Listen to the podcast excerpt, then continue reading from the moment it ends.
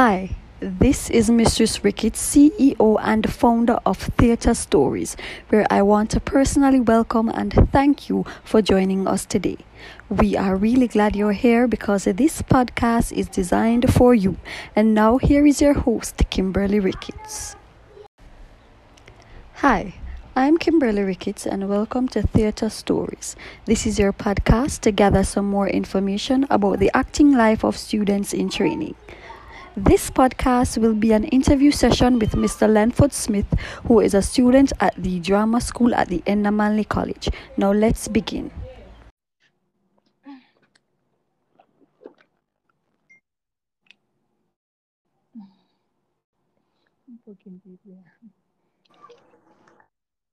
Hi everyone.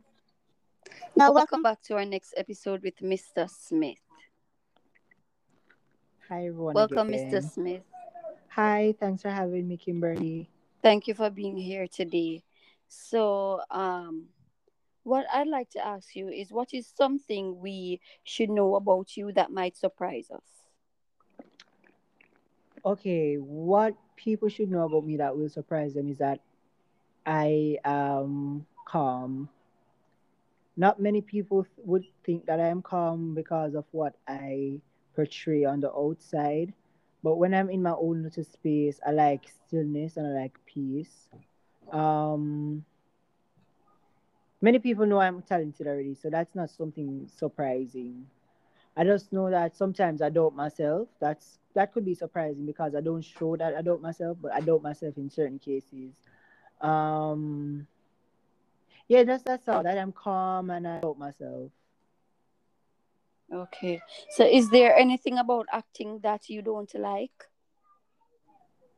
I don't like the fact that it's a pandemic now and they are having us doing essays in acting class when acting is a practical course. I love acting. Acting has always been my favorite course since first year.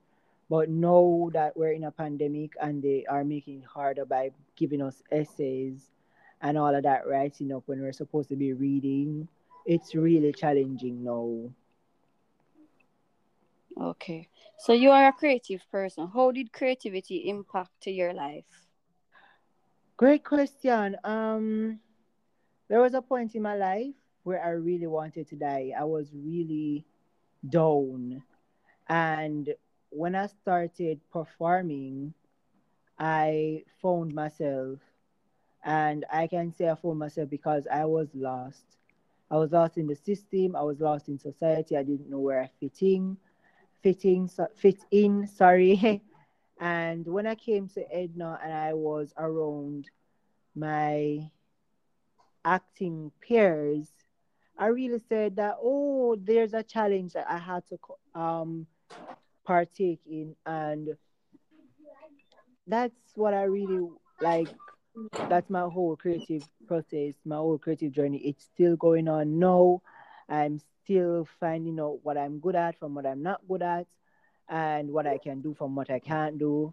And I'm just living in my own creative journey, and I'm creating every day. Like every single day of my life, like walking on the street, I am creating because I'm always dancing, I'm always dramatizing. So, yeah. Okay. So, last question. What message would you want to convey to our fu- to your future fans? So don't ever give up. No matter how it's rough, no matter what family do, no matter what people do around you, don't ever give up. Always have that one person in the back of your head saying that you can do this, you can overcome this, you can achieve your goal, no matter the finance aspect of it, the trauma, the depression. Don't ever give up. I love you and always believe in yourself and that you can do great because you are destined for greatness. And I don't really per se believe in the whole Christ, but I would say that there's somebody, there's a creator that believes in you, hence why you wouldn't be been here, been created in the image that he sees fit to create you in. So love yourself more, give yourself a hug, a pat on the back because times are hard And for you to reach this far, trust me, babe, you guys are great. Love you all. Okay, thank you so much, Mr. Linford, for being here to conclude this wonderful interview session with us. Have Thanks a great night. Me. Same to you. Bye, fan. Bye.